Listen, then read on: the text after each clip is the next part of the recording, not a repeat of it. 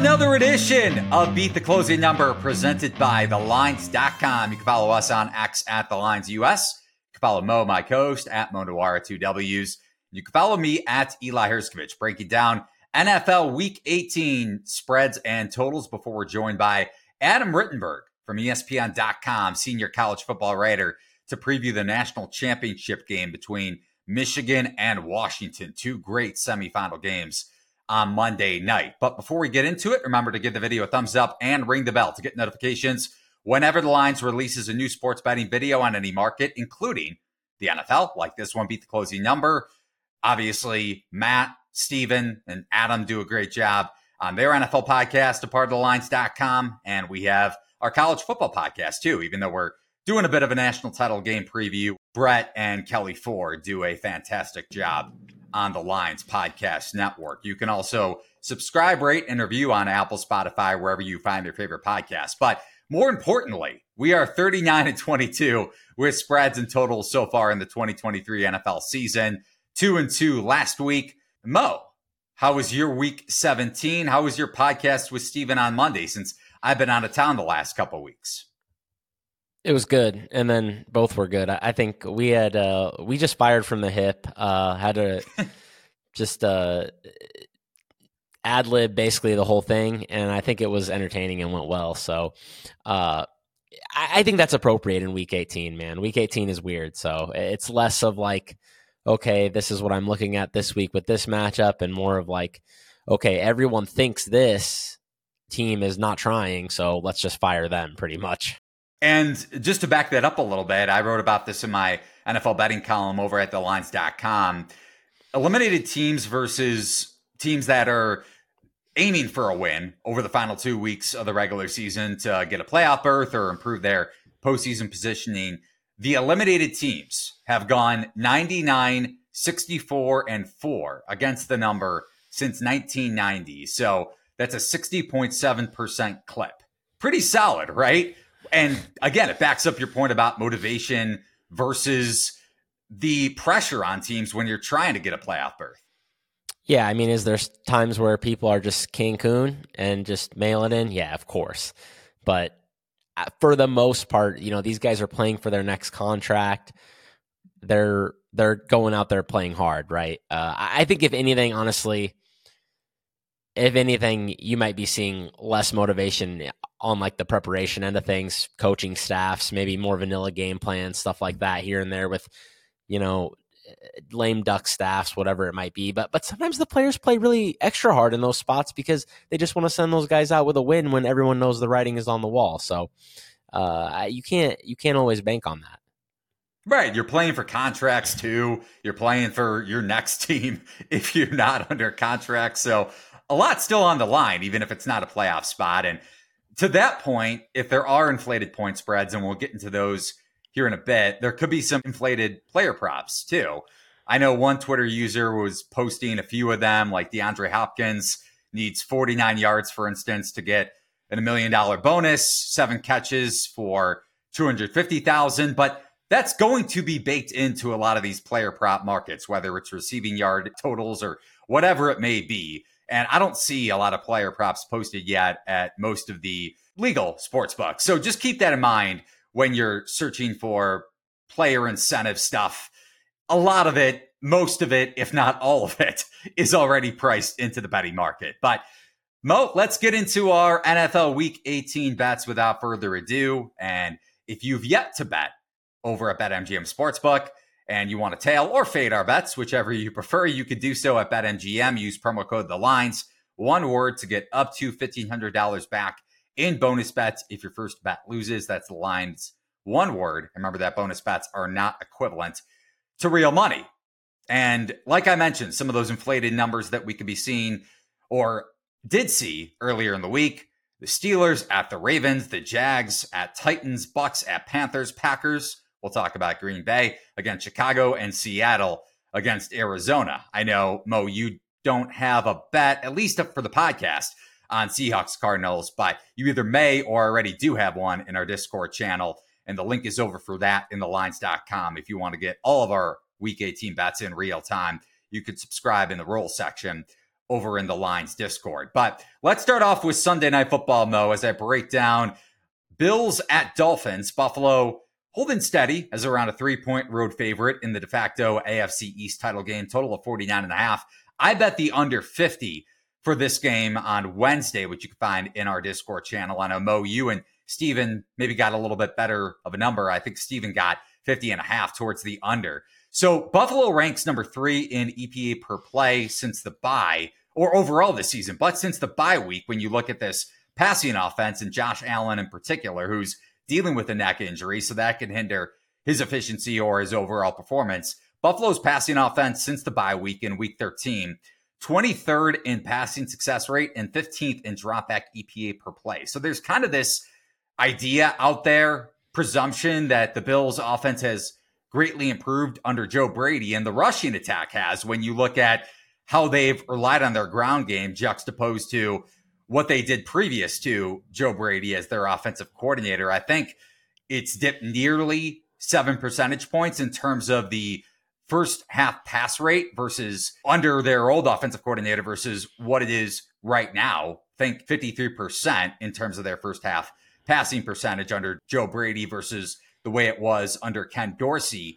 And when you think about running the football, you think about grinding clock. The Bills rank 22nd in the NFL in adjusted pace, which obviously plays towards the under. Miami ranks 27th in adjusted pace. So they try to go even slower. And I know typically Miami's offense is known for explosive plays with Tyreek Hill and Jalen Waddle. Waddle could miss this game. We'll see if he practices on Thursday or Friday. Tua did practice in full on Wednesday, but he's dealing with that shoulder injury. Got banged up late against Baltimore. Mostert also hurt.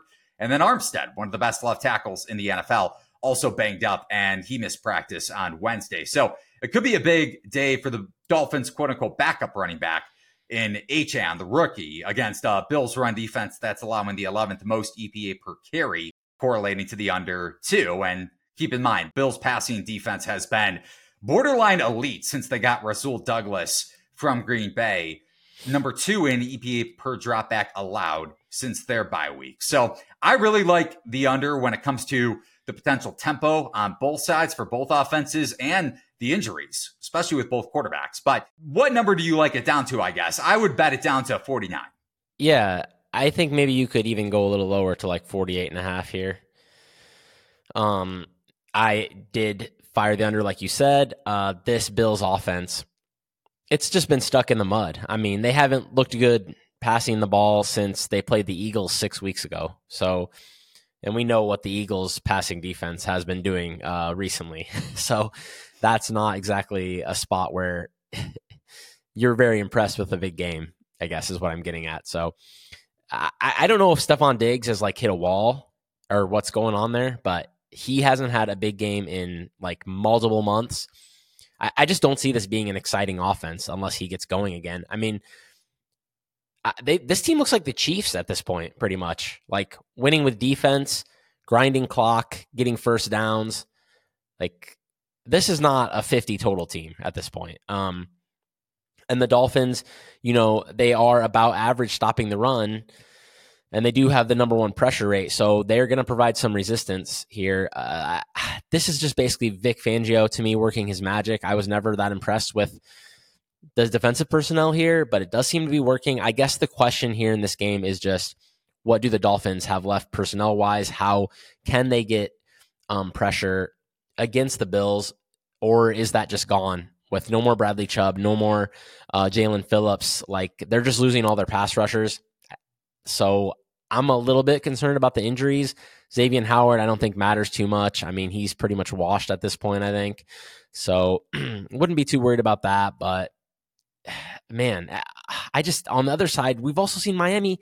I mean, how many times versus opponents with a pulse, this offense just looks pretty ordinary again last week. Um, and now, like you said, maybe without Jalen Waddle, you said, but I, I, would be surprised if he played. I, I mean, seem like he's going to be missing some time. So, yeah, Buffalo, I think Steven pointed out, number one in rushing rate past three weeks, and it's by a mile. Uh, both teams, even honestly, on the whole season, they're both above the median in rushing percentage So, uh, yeah, I really like this under. I was very surprised to see a number north of 50 here. I think this is just like this is the number we would have seen in September when these offenses were throwing deep all the time, rolling, nice weather. I mean, should still be good conditions, obviously, but I just don't think it fits where these teams are playing right now.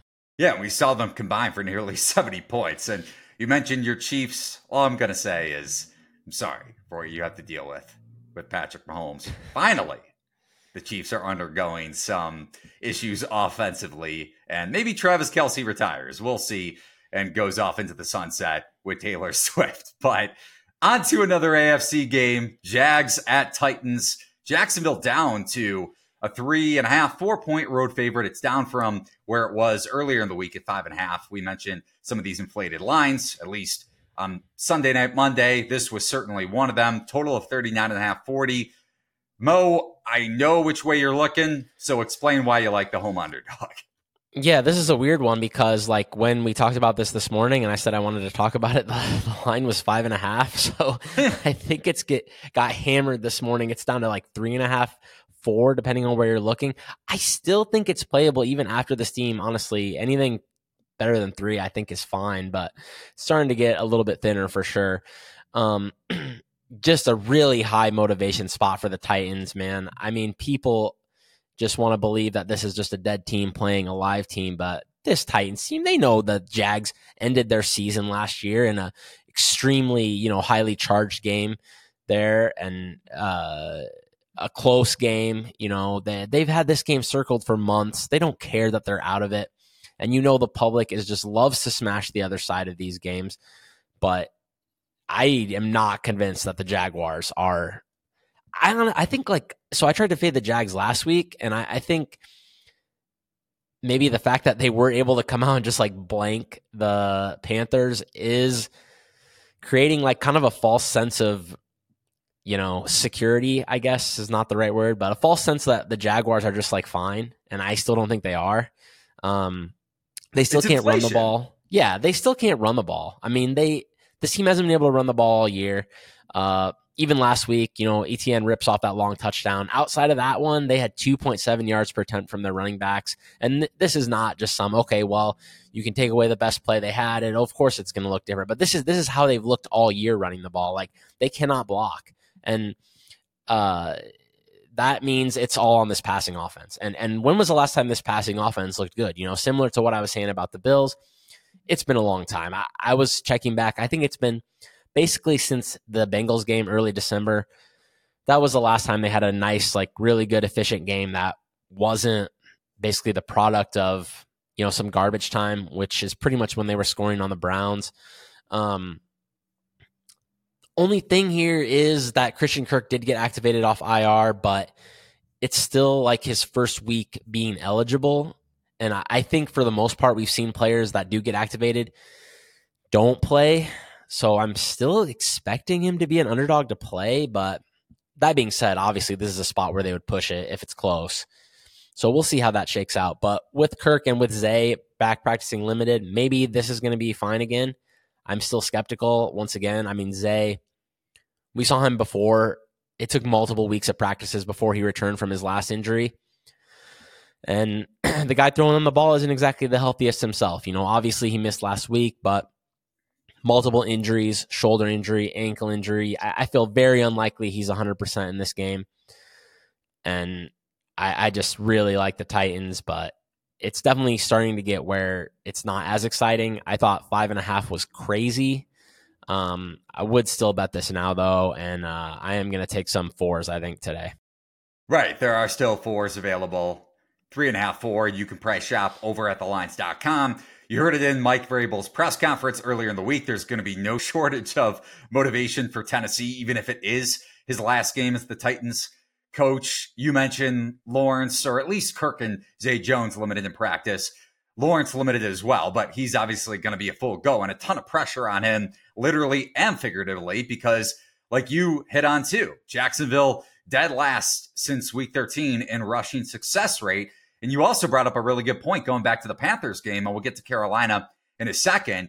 But the Panthers didn't have a place kicker. From the get go. Eddie Piñeiro was hurt in warmups, and Carolina had a shot to get a field goal on their first or second offensive possession, which would have tied the game and kind of changed the narrative and the script of that game completely. I know Bryce Young struggled, but still something to keep in mind. Jack's secondary is getting healthier, though. Andre Cisco and Tyson Campbell played the majority of the snaps last week, I believe, and Jacksonville top 12 in pressure rate against a very, very below average Tennessee offensive line.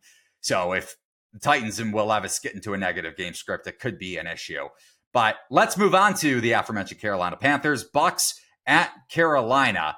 Tampa Bay, four and a half point road favorite. It's down from where it was at least on Monday. I got it at I got Carolina at six, and it did open at minus five and a half. Total anywhere between 37 and 37 and a half.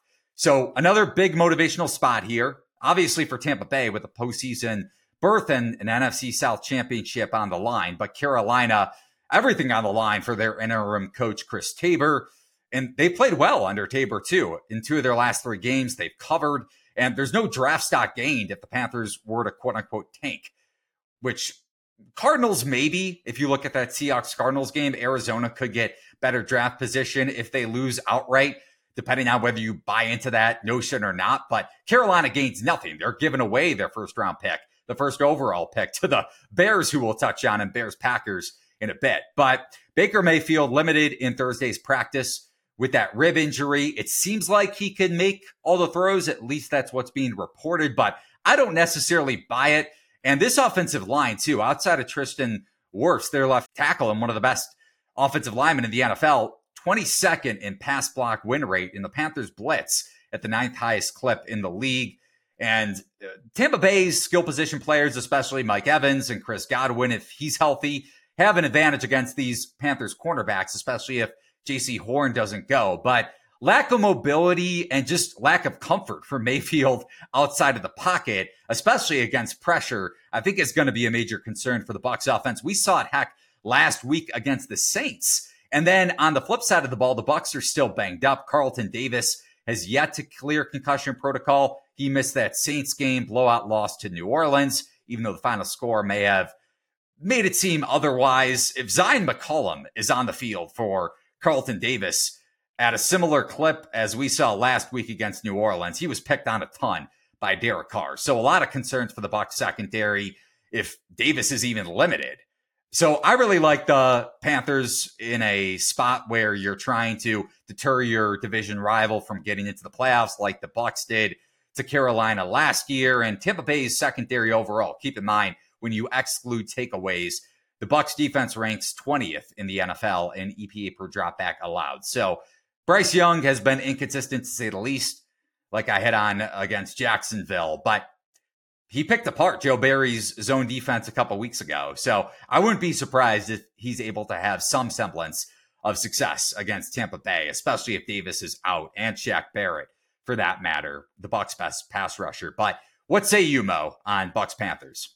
Yeah, I like the I like the Panthers too. Uh, I'm sad I didn't get six, but I, I still think it's playable at four and a half. This is another one that's getting close to where I'm getting pretty indifferent though. I do still lean Buck uh, Panthers rather, and I, I, think I'll play it at four and a half. Um, yeah, you kind of touched on this with your Saints play last week, but it's a good time to fade the Bucks. Basically, after their semi-fake four-game win streak. I mean, they got outplayed big by the Falcons. The Jags were an injury-riddled disaster, and then one of those games was against the Panthers at home. I mean, they they legitimately creamed Green Bay, but outside of that, it hasn't really been that impressive. And and this is a spot where Bryce Young could look like a real NFL quarterback again. I mean, Tampa Bay doesn't uh, get a lot of pressure on the quarterback. 26th in pressure rate coming into last week. It just comes down to prepping for these Todd Bowles blitzes. If they can hold off those blitzes, then I think Bryce Young is going to be fine here. So it's just on the coaching staff basically to get ready and do that because Bryce Young is his reaction to pressure is atrocious. I mean, he he still thinks he can run away from guys like in college. It's like, dude, these guys are about three tenths of a second faster in a 40 yard dash, bud. Like you're not getting away from them anymore. Once they've like closed space to you, it's it's basically over. You gotta throw it away.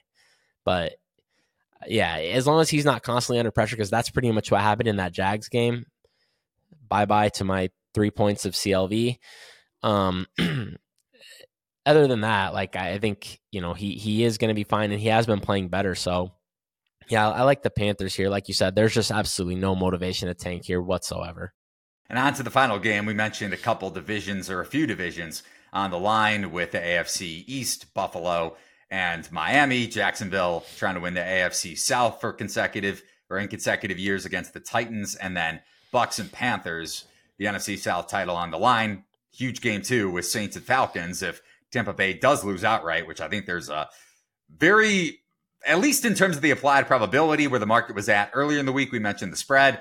I thought the money line too may seem obvious, but was inflated in that regard. I think Carolina Carolina's real shot to pull off the outright upset. But now it's time to break down our final bet before we're joined by Adam Rittenberg to break down Michigan and Washington. Great analysis coming. But Bears and Packers, Green Bay holding steady as a three point home favorite at Lambeau. It's down from three and a half.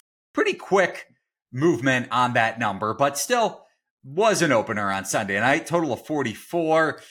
Mo, this Bears defense has gotten a ton of love and rightfully so, even if you exclude takeaways.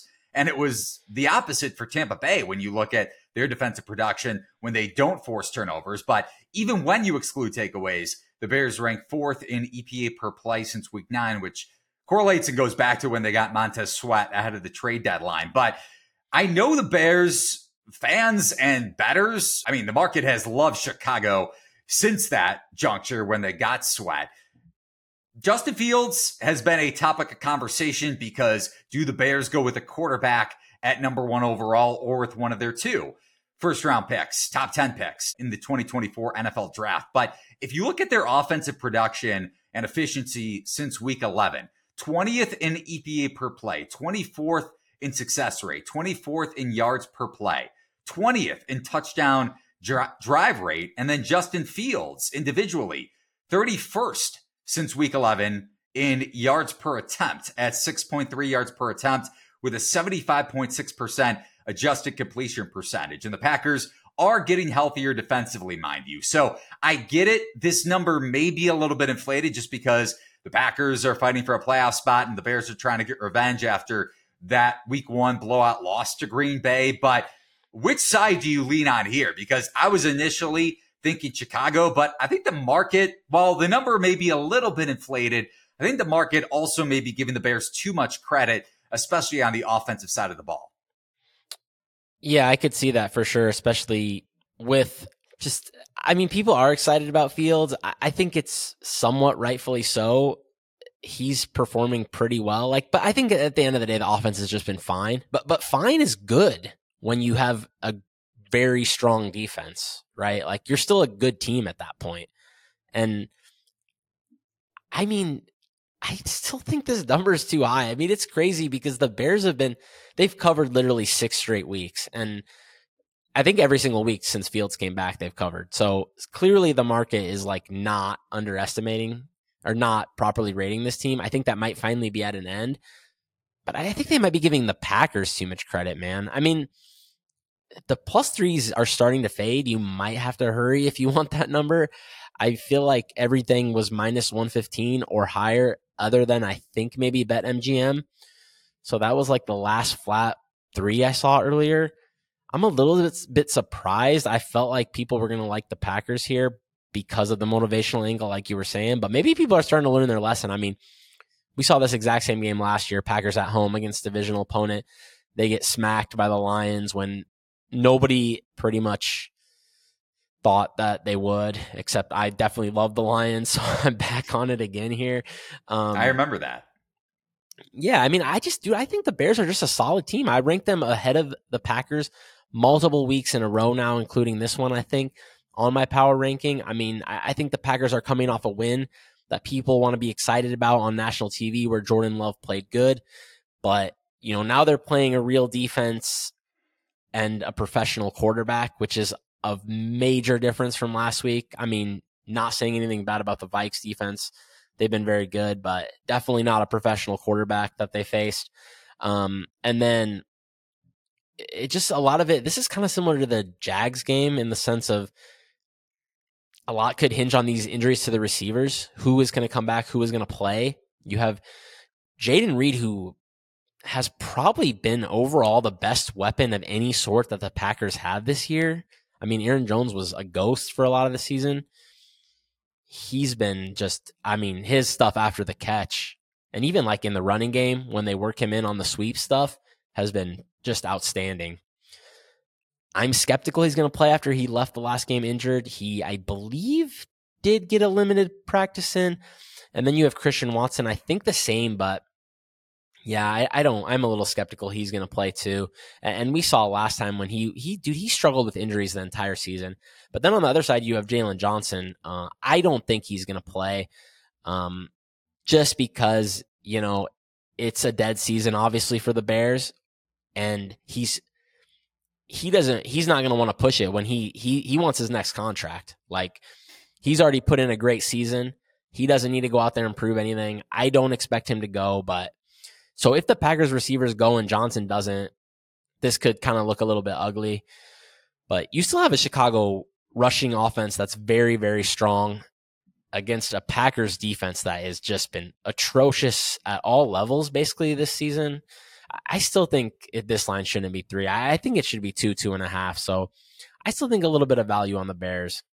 And this line, just in terms of the number itself, is kind of similar to me the way I look at it, at least per my model with Falcons and Saints, because I make that around Saints minus two ish, a little above two and a half. I make Packers a little lower, around 2.2, 2.3 home favorites. So when you take that into account, there's no real value for me, at least in backing Chicago. I get all of your points make a ton of sense. I just can't get to the window because of the number itself. But also with the Bears schedule, and you touched on this with their rushing attack, if they get into a negative game script, though, like you look at this stretch since week nine Saints, Panthers, Lions, Vikings, bye week, Lions, Browns, Cardinals, Falcons. All of those games were positive scripts, or at least situation neutral. Falcons last week, they missed two field goals. Then the turnovers start to pile up for Atlanta's offense. And speaking of the Falcons, by the way, I do want to wrap with this, at least in terms of our game breakdowns. Taylor Heinicke dealing with the ankle injury and Saints also trying to get revenge on top of the fact they're trying to sneak into the playoffs, whether it's through the NFC South title, if the Bucks lose, or a wild card spot, because they got screwed in that first game when Brad Allen, who screwed over the Lions against the Cowboys with the Taylor Decker two point conversion, missed an obvious pass interference call that should have gone against Atlanta against Alvin Kamara, who is on a route. So we'll see if Kamara plays, but Saints Panthers money line parlay or even Falcons money Panthers money line parlay is an interesting option if you like anyone but the Bucks to win that division. So therefore Atlanta or New Orleans. Any thoughts reason to bet a money line NFC South money line parlay, or am I crazy? I like the Falcons too, actually. So I'm with you that the line should be south of three. Uh, I was very surprised there was three and a halfs on the board earlier in the week. That seems crazy. Those are gone now. I, I still think three is fine for the Falcons, though. I don't view this team as much different than the Saints, uh, like you like you basically suggested with your two point, you know, whatever line. Uh, and, and this team has just been a yo-yo team same as the Saints, and Steven and I discussed that, but especially the Saints. I think when you look at basically every time they had a good performance this week, they came out and just took a dump on the field the next week. I mean, it was like every single time this year. Like you just can't count on any consistency from that team. So uh, I do think the Falcons are going to make a game of this, and yeah, they're obviously still uh, having their own hopes to win the division as well. So, ton of motivation on both sides, but I just don't see a lot of difference between those two teams. But with that said, you have to keep in mind Heinicke. I would, if I had to guess, I would assume he plays. But if he doesn't, then you have Desmond Ridder, who is a turnover machine, and then some. And then the other variable for me: do the Falcons quit on Arthur Smith? I know you're fighting for a playoff spot, so on the surface, you wouldn't expect them to a lot of pride for these players. Onyemata also should be healthier than he was going back to last week or the last couple weeks. Improves the Falcons' defensive front. Then again, both of these defenses are probably fraudulent overall when you consider that they face the two weakest schedules in the NFL. One of the worst, if not the worst division in football. I'm not going to bet this game. Three and a half, if I could have snagged that with Atlanta, probably would have been a bet for me, but stay away from me at this number. Now it's time to be joined by the great Adam Rittenberg at ESPN Rittenberg, senior college football writer for ESPN, also a host at Sirius XM College Sports Radio. Breaking down the national championship, Michigan and Washington on Monday night. The Wolverines, a four and a half point favorite in that one. But Adam, how's it been after covering two of the best, arguably, at least in the limited college football playoff that we've had over the last six or so years? Those were two fantastic games on Monday night. Yeah, they were, Eli. I mean, really, the last two sets of semifinals have been compelling in different ways. Uh, last year, you had higher scoring games with Michigan and TCU, and then certainly the Ohio State Georgia game may have been the, the best of the recent bunch. But both those games in different ways on Monday night were outstanding. Two great finishes. Um, you know, Michigan obviously coming back to force overtime, and then you know Washington really outplayed Texas, but then found itself having to make you know kind of a red zone stand there at the end to secure victory. So um, yeah, two two semifinals that didn't disappoint, and hopefully we'll get the same thing in the national title game with Michigan and Washington. Yeah, speaking of Washington, uh, obviously getting a lot of mileage out of their deep passing game. So just wanted to hop into the analysis here and see what you thought about that matchup because I was really impressed with Michigan's DBs. Uh, every time Bama tried to take a deep shot, basically running step for step with these receivers. So uh, how do you see that matchup playing out with uh, Michael Penix after his huge game and and these Washington receivers who really do a lot of their damage down the field? Yeah, I think this is the best receiving corps in the country collectively when you when they're healthy. Uh, Rome Odunze uh, is the number one, but then you have Ja'Lynn Polk and Jalen McMillan. McMillan was out for uh, a chunk of the season, but both of those guys would be number one receivers on a lot of teams, and so um, I, I, think it's going to be a real challenge for Michigan to contain them. I thought that if Texas couldn't affect Michael Penix with their defensive line, their pass rush, that he would be able to attack a vulnerable Texas secondary, and he was able to do that. Now, to your point, Michigan is is better in the back end. Um, they, they they have a number of guys who are playing at a higher level. You know, today I, I did uh, MVPs for every top 25 team, and Mike Sainristil was my MVP pick for Michigan. He leads the team with five intersection, uh, five interceptions, six pass breakups, um, you know, two forced fumbles. But uh, you know, a number of guys are playing well in the back end. Rod Moore has had some big moments. Will Johnson is an elite talent there. Um, you know, there's others. Uh, so you know, it's going to be a bigger, probably a harder uh, deal for Michael Penix to you know attack as easily as he did against Texas. But Michigan also hasn't necessarily seen a receiving corps all year that's as talented as Washington's. Ohio State would be the closest thing, and they did a pretty good job against that group. Yeah, and speaking of the explosive passing plays that Washington had on Monday night against the Longhorns, do you think there's any reality to the notion that the artificial turf at NRG Stadium could impact the amount of explosive plays we see on both sides for Michigan's rushing attack, maybe a little bit less, but for Washington in particular uh, in the passing game? Well, yeah, it's a game where there's there's really no effect to the conditions. So there's no you know cold weather or inclement weather or a wet field. You know, those those things can obviously hurt a team that relies so heavily on the passing game and on its offense. And so um, you know certainly that favors Washington to a degree. But Michigan's played two games in a row now with the Rose Bowl and then the Big Ten championship game that really haven't been affected at all by the conditions. So um, you know they're they're used to this as well. Uh, they are very, very talented and well coached on the defensive side of the ball. And uh, it'll be interesting to see if they can, again, affect Michael Penix and ultimately force some mistakes from him because that's what Texas really didn't do. They weren't able to get him on the ground. They weren't able to intercept any passes.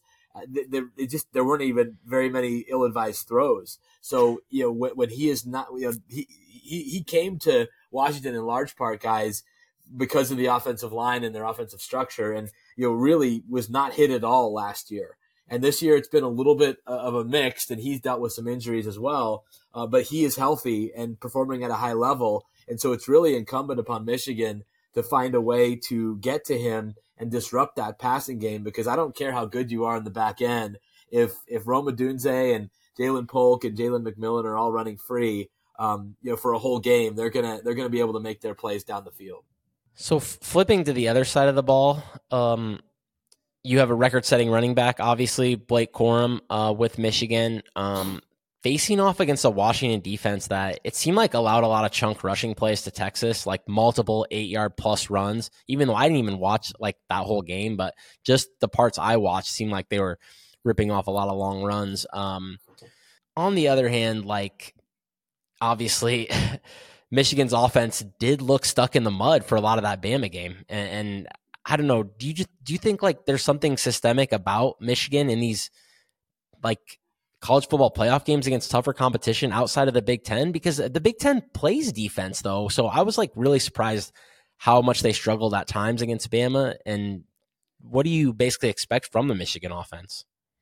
Yeah, um, you know, again, I, I couldn't hear the full question, but I, I, think you were talking about you know the, the difficulty of Michigan to sort of translate its success to the college football playoff on offense, and you know there have been times where um, you know eh, not not so much maybe last year against TCU, which is just a wild game with you know pick sixes and it was back and forth, and Michigan's defense really played poorly. I thought um, it, it wasn't really the offense's issue, but both against Georgia and then for a good chunk in the Alabama game um, yeah, I mean, Michigan's offense went completely went away in the third quarter, and so that's going to be hard against a Washington team that I think has a higher ceiling offensively and at quarterback than does Alabama. Now they did a great job against Jalen Milroe, as you mentioned, only five yards per completion.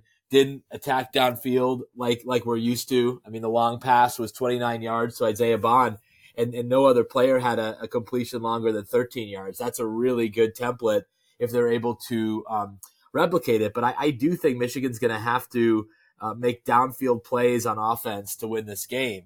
Um, and that hasn't really been their forte, even though they were able to create a few explosives in the um, in the in the Rose Bowl. Certainly, the touchdown to Tyler Morris, 38 yard touchdown. Blake Corum and Roman Wilson also had plays over 25 yards. But I think they're going to need a few of those against this Washington team, just because of how deep and explosive they are on offense. Yeah, and all the points that Michigan left on the board, you alluded to it with the TCU game last year, where that was turnover variance. Wolverines obviously had a ton of special teams variance against Alabama. So maybe we see variants get wiped off or at least return in a positive direction for the Wolverines offensively or on special teams on Monday night. But obviously, Adam, you don't bet, but the people would love a pick from you. Maybe you think it's a Michigan blowout. Maybe you think Washington keeps this game close, or it's a lower scoring game. What's the expectation for you on the scoreboard? Yeah, I think it's going to be a really tight game. Uh, again, two teams that haven't been on the national championship stage, at least in this format. Um, and uh, I, I think both teams want to control the clock. So that's one thing that's interesting is it could be a low possession type game. So you're going to have to be really efficient when you have the opportunity to score points. Um, I've gone back and forth about who's going to win. I mean, my, my lean is Michigan just because they have a little bit more experience, but you know the way that Michael Penix performed against uh, Texas and the confidence that Washington's playing with, coupled with the fact that Michigan really hasn't seen too many offenses like that all year. Um, you know, I could certainly make the case for Washington. And even though Jim Harbaugh is is maybe a more accomplished coach on the big stage, Kalen DeBoer at Washington does not lose big games. He's undefeated against ranked opponents. He's won national championships at the NAIA level. And so he's got a really good ability to get his teams as prepared as possible to win a game like this. So really wouldn't be surprised if it goes either way.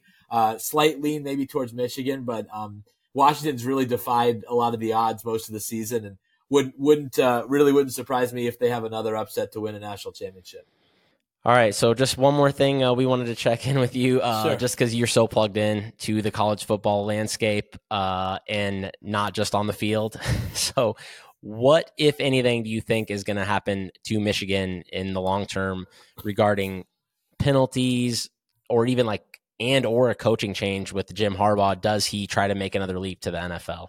Sure. Well, they've they've received one of two um, uh, notice of infraction or um, notice of allegations, rather uh, from the NCAA. So they still have to receive that second notice and ultimately go through the infractions process on both cases. My belief is that penalties would be centered around Jim Harbaugh and the coaches, not so much the team, for for uh, for those you know sets of, of issues. The the recruiting violations during COVID uh, is not really a team penalty. I think it's something that could certainly come down. We already have three game suspension for Jim Harbaugh that was self imposed. There could be more uh, coming. I think most people believe that Harbaugh would begin the 2024 season suspended if he's still at Michigan. So that's something to keep in mind. And then as far as the NFL, um, I think the opportunity is as good as it's ever been for Harbaugh to return to the NFL. You only need one team to say yes. I think there's some really good fits, whether it's the Chargers, whether it's the Ra- uh, the Raiders, um, you know, maybe some of the other teams that that that, that come open. Uh, I think he would be a guy that, given his track record, both at college and the NFL, would come in with with true credibility as he as he comes in the door. So, um, you know, it's it's always hard to handicap, and he's a different guy, and and an NFL team is going to have to be open to him and, and his his quirks. But I, I just don't think that there are more qualified candidates for these NFL openings than Jim Harbaugh. So, especially coming off a potential national championship at Michigan. All right, that was Adam Rittenberg, senior college football writer for ESPN and Sirius XM college sports host. Thanks a lot, Adam. Thanks, guys. Appreciate it. The great Adam Rittenberg from ESPN.com joining us to handicap the national championship game. Seemed like a slight lean towards Washington. And I know we didn't touch on this from the beginning, Mo, but I have to go back to our week 17 podcast because you said you had quote unquote a heap on Michigan. So you had to feel a little sweaty in the second half, but at least you came out on top, right? Definitely wasn't expecting to scoop up my Michigan minus three and a half play. I can tell you that much. I'm glad you did for your happiness and your the sake of your wallet. But any last words, Mo, before we get out of here? If you want to curse out Brad Allen or any other official on the NFL Week 18 slate.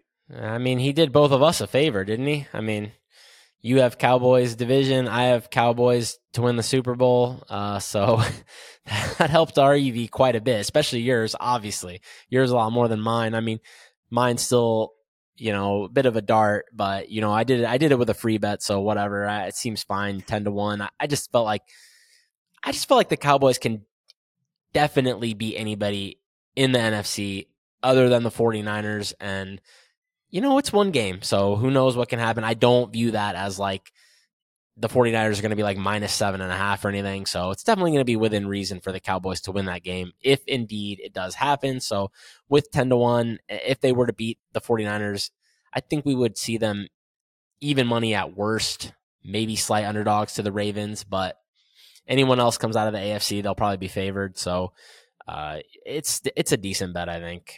At least it felt like that when I made it, but now it's just like they immediately lost a couple games, I think, or at least that Miami game. But I was just trying to buy low, but I guess I could have bought even lower.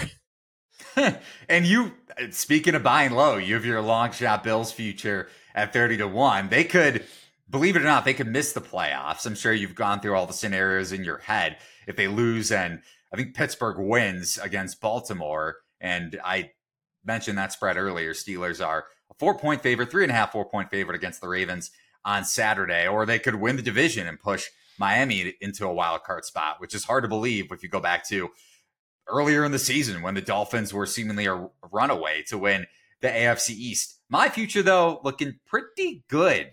Ravens 25 to 1, already clinching the number one overall seed in the AFC and resting Lamar Jackson, the MVP, I also would like to add, Mo, for all your Lamar Jackson slander throughout the season. But any official last words before we say goodbye to our listeners and viewers? I'll never respect Lamar Jackson the same way I'll never respect Kawhi Leonard. They're both quitters. That's what they are.